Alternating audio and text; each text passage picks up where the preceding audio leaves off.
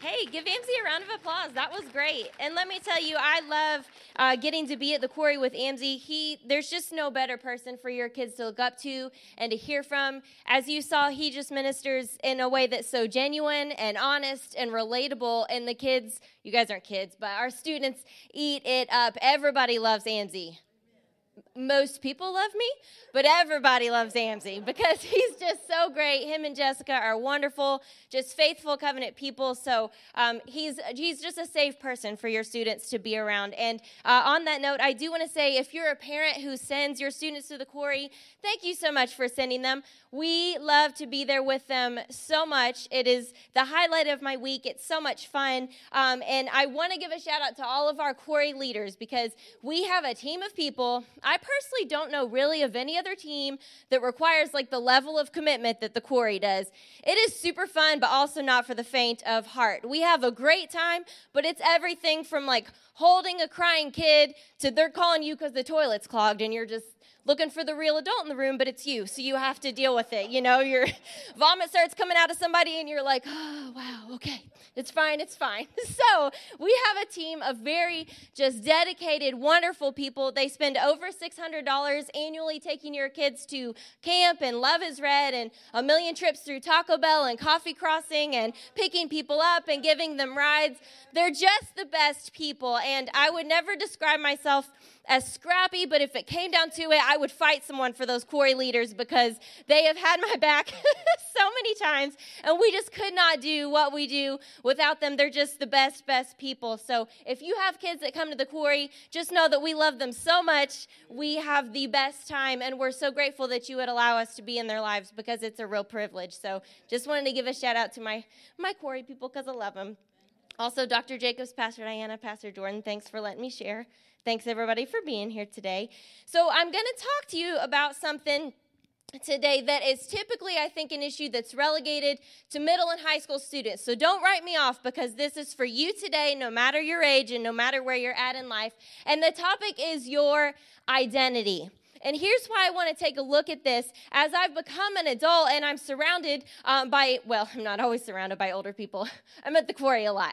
But, you know, at work and things, I'm surrounded by other adults, and I see people struggling with their identity, and it's a bigger issue than people realize because when we're looking at middle and high school students, you know, when we were that age, you're really consumed with just saying, you know, who am I and what am I here for? What is my purpose? What is my passion? What am I going to do? So you're figuring out your identity. But the problem is, a lot of times by the time you reach adulthood, you've settled into an identity, but it's not the identity that you were created to have. Here's why that matters. We tend to take how we look at ourselves and think that that's how God looks at us. So if my identity and the way that I see myself is messed up, I think God looks at me and sees messed up things too. And I won't be able to receive what I need to from Him if I don't have my identity straight. And what I've learned is that people are typically basing their identity out of two things.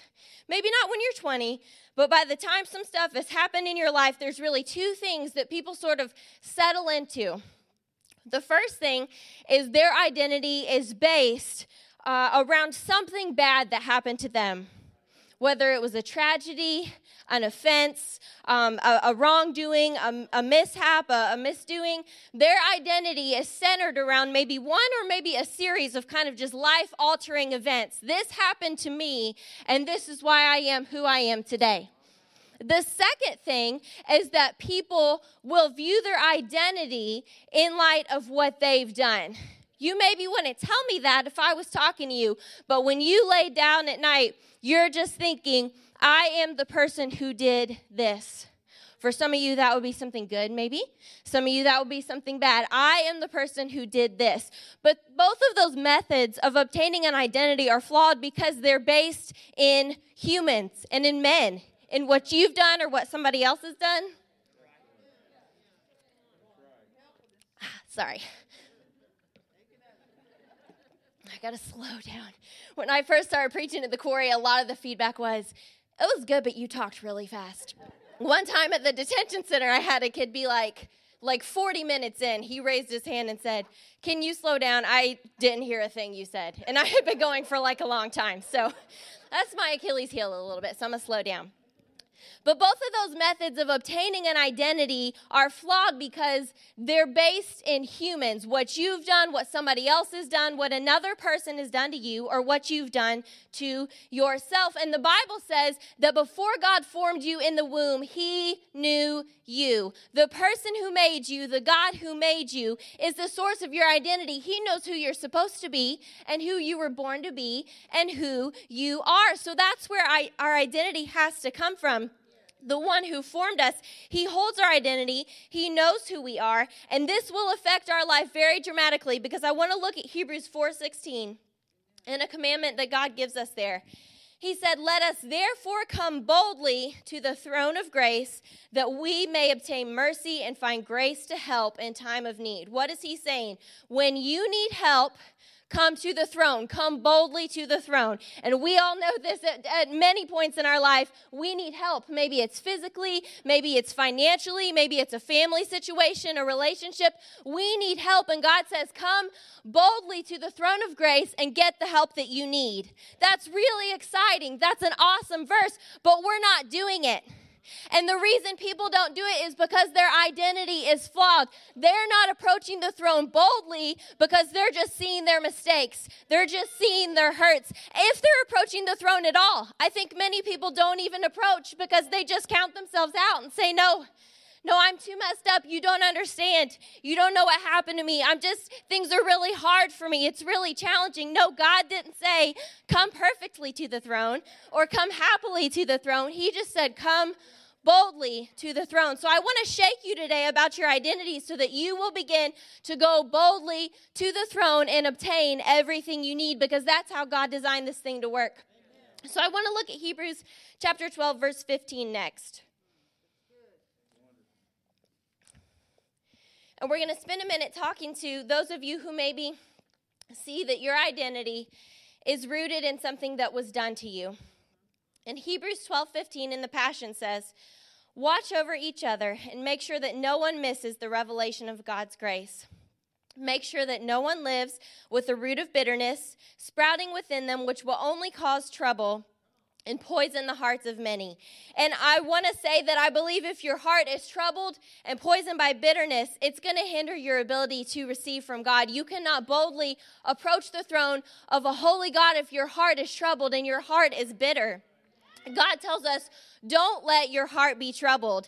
He's telling us bitterness brings trouble, and if you're troubled, it'll keep you from receiving all that I have for you. You need help. I need help. We all need help. We're designed to go boldly to the throne and get it, but if I'm troubled and I'm bitter, I can't do that. And I saw this quote recently. I thought it was so good. If you don't allow healing to come to your wounds, you'll bleed all over people who didn't even cut you. And I want to say today, listen, I don't mean this harshly, and I'll explain why. And this is just as much a message to me as to you, but the hurt was not your fault, but the healing is your responsibility. It's not your fault what happened to you, but it's your responsibility with how you're going to move forward. And I want to tell you today, that's good news. That's very good news because many of us live thinking that somehow our healing is rooted in somebody else's apology, or acknowledgement, or sentiments, or coming around to realizing what really happened. We cannot relegate that in our mind to say, my healing is in their hands. God said, I am the Lord that heals you. I am the Lord that heals you. My healing is not in the hands of someone else. Therefore, I do not need them to be healed of the way that they hurt me. They have no involvement in my healing. I don't have to wait around for an acknowledgement or an apology or closure. It's not about that. God said, no, I'm going to make this so easy. They're not involved. There was a situation that happened with them. Don't worry about it. Healing is about me and you. I am God. I am the Lord that heals you. You come boldly to the throne of grace and obtain your healing. This is about me and you. So what does that mean? The only things I need to receive healing is my willingness to receive and God's power to heal. His power is there all the time, so the rest is in my hands. And he's made it so easy. Now, I understand it doesn't always feel easy. It's not always the emotionally satisfying thing to do initially, but if I can forgive, I can be healed regardless of what anyone else says or does or thinks. And that is good news. When we're upset and we have that bitterness in our heart, man, we're just craving that response from the other person. We want that. We want them to say something. We want them to acknowledge this. But you know what? That doesn't bring healing. They don't have the ability to bring healing to you. So remove that from your mind. You do not need their involvement to be healed. This is about you and God. I am the God that heals thee. And that's such good news today. I love that so much. But I want to encourage you today that even though it's easy to stay in a place of hurt, it's really costly. And I want to look at Romans 12.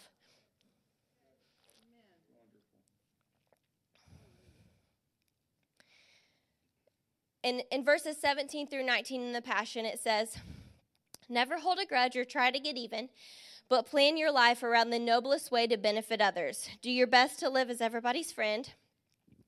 Beloved, don't be obsessed with taking revenge, but leave that to God's righteous justice. For the scriptures say, if you don't take justice into your own hands, I will release justice for you, says the Lord." And I want to, for a moment, take a second to talk about Judas. And I heard somebody else share this recently, and I thought it was so good. But we know that Judas was one of Jesus' closest friends, and he betrayed him, and he gave him up to be killed. And, you know, the Bible tells us that Jesus knew the thoughts in Judas's heart. Jesus knew he would be betrayed by Judas. It wasn't a surprise. It wasn't just like he kind of like got bad vibes from him or something. He knew his heart, and so he knew what would happen. But we see that Jesus continues just to treat Judas with love, to treat him no differently. He keeps going through life with Judas, and I think it's so powerful. I heard somebody say, you know, notice that Jesus did not make Judas feel bad. And he didn't even let Judas know, like, hey, I know what you're going to do to me. I know what's coming. You know, sometimes I understand, and I felt this way before, like, man, I don't even need an apology. I just want them to know how bad they hurt me, you know? Do they even know? I just want them to know. Can they just feel it for a minute, you know? And that's not the attitude that Jesus took with Judas. And I heard this lady say, it's never my job to make somebody feel bad for what they did to me. We see that Judas hung himself. He betrayed Jesus. Jesus was killed, and then Judas killed himself. That wasn't God's will. God didn't do that. The devil did that. The devil is the accuser of the brethren. The Bible tells us the devil, one of his MOs is to accuse us.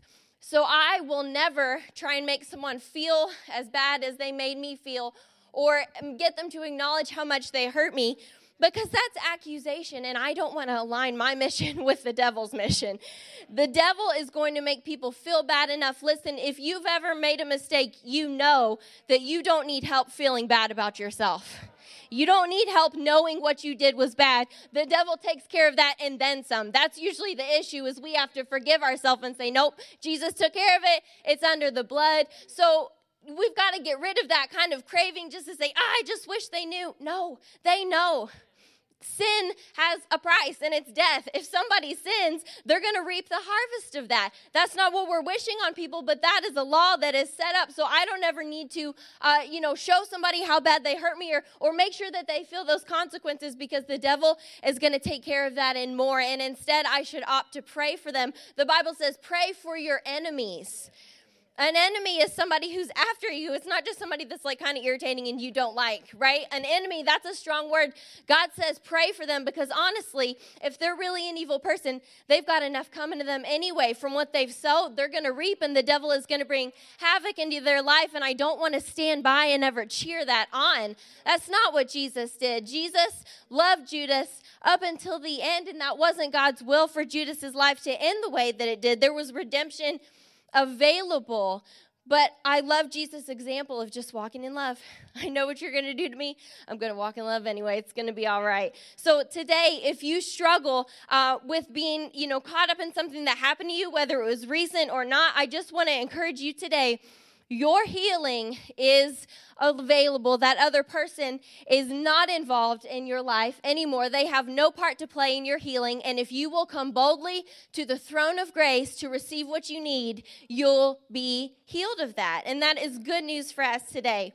The second point I want to look at today is to those of you maybe who struggle with your identity being rooted in something that you have done. And in a moment, we're going to look at Acts chapter 8. But I want to say to you today, something that is so simple, you'll probably think it's oversimplified, but if you struggle with being rooted in what you've done, bad decisions you've made, today I'm telling you, you've just got to let it go and forgive yourself. And a lot of you are thinking that's easy for you to say, Morgan, that's easy for you to say. And it maybe is easy for me to say, but I want to look today at the Apostle Paul. There's probably not a single church in this whole country that is not quoting something that he wrote today.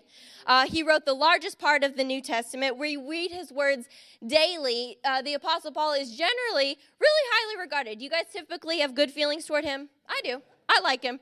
Big fan, the Apostle Paul. We think these great things about him. He wrote, a massive chunk of the Bible. Really great guy. Really did a lot for God. That's super, super true. But let's look in Acts chapter 8, verses 1 and 3, and this is in the Amplified Classic. It says, Saul, this is Paul, was not only consenting to Stephen's death, he was pleased and entirely approving. On that day, a great and severe persecution broke out against the church, which was in Jerusalem, and they were all scattered throughout the regions of Judea and Samaria, except the apostles. And in verse 3, it says, But Saul shamefully treated and laid waste the church continuously with cruelty and violence, and entering house after house, dragged out men and women, and committed them to prison. And to be super honest, I had never taken a close look at this until the last few weeks and realized Paul, before he became Paul, he was Saul, he was super deranged. Yeah. I'm not trying to be funny by saying this, but on the Joker level of I'm uncomfortable. I'm really uncomfortable. It said he took pleasure in persecuting the church. It said as they were stoning Stephen to death, people were laying down their coats in front of Saul like he was the ringmaster of it all. Yeah. Right. What a past. What a past. Somebody who got their kicks from killing people, he was known for that, going around and killing people. So maybe, you're thinking, Morgan, that's easy for you to say, forgive yourself. But the Apostle Paul had to forgive himself. And here's the thing, he was famous for doing those things. He wasn't undercover. He was known as a man who went about killing Christians and persecuting the church. If you want to talk about someone with a dark past, that's the Apostle Paul, but he gives us a key when he says, I forget those things that are behind, and I press on towards what's ahead. I forget those things that are behind. And listen, many times we criticize people really for having that attitude. Imagine if somebody of Paul's history walked into church and you knew that they had killed 15, 20, 30, 40 people, I don't know how much. And they're just like, yeah, it's fine, but it's behind me. I don't really think about it. Many people would struggle with that and say, well, you should think about it. The families of those victims are thinking about it, right?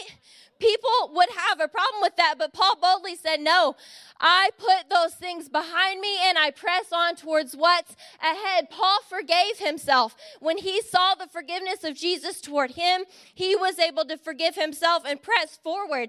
And he tells us in 2 Corinthians, therefore, if anyone is in Christ, he is a new creation. All things have passed away, and behold, all things have become new. So I want to say to you today, if you're somebody who struggles with your past, you are a new creation. Old things have passed away, and all things have become new for you today. And if you see yourself in light of your mistakes, I'm telling you, you will not come boldly to the throne and obtain what you need. You're going to hide from God if all you see is your mistakes. You won't run to him. You won't receive healing. You won't receive freedom. You'll be stuck in those mistakes until you can boldly say, like Paul. Nope. If I am in Christ, I am a new creation. I put those things behind me and I press on towards what's ahead. And listen, as Christians, we should never judge anybody for doing that. It is not my job to remind anybody of their past. It's good to acknowledge how far God has brought us, and I'm thankful for that. But I forget what's behind, and I press on towards what's ahead. You need to see yourself how God sees you. If any man is in Christ, he is a new creation. God looks at you and sees new. You're new. You're brand new. You're not just updated. You're not just revamped. You're not just cleaned up. You're not just dressed different. You are new. You're new. You're brand new. You know, there's a difference between just like sprucing up your house and getting a brand new house. I recently had my porch painted, but nobody comes over and says like, oh, you got a new house. I didn't get a new house. I just painted the porch. It looks a lot better, but that's not a new house. You're not just an improved situation. You are new. So walk in that and boldly approach the throne. Jesus died for you to be able to do that. And it's a disgrace for us to act like that's not enough. I can't approach God because, you know, he knows what I've done. I know what I've done. Yes, and he sent Jesus anyway. So come on boldly. Come approach the throne boldly and receive what you need. God sees you in Christ, and he sees you as Jesus, so you are a new creation. Take God at his word. Believe that you are who he says you are. You're not who you say you are. You're not who your past says you are, or your decisions, or your hurts. You are who God says you are. He says you're new, so come boldly to the throne and receive what you need. And in closing, I want to look at Hebrews chapter 4, verses 14 through 16.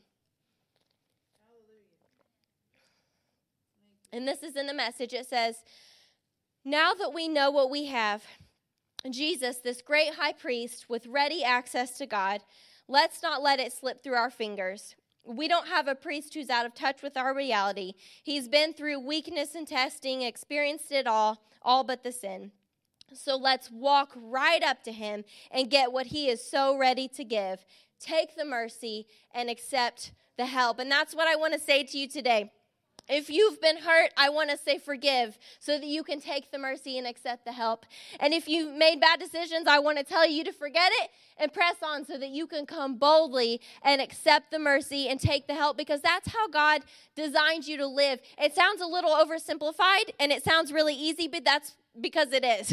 God didn't make it hard. He said, come boldly and get what you need from me. So the only thing that's keeping me from doing that is me up here in my mind. So I'm going to choose today to forgive anything that's happened to me and let it go. And I'm also going to choose to let go of decisions that I've made, because you know what? The past is behind me and I am a new creature in Christ Jesus. And if we take that attitude, we will be able to come boldly to the throne of God and obtain what we need. So I want to encourage you guys with that today. I love you guys so much. And again, thank you so much for this opportunity to share.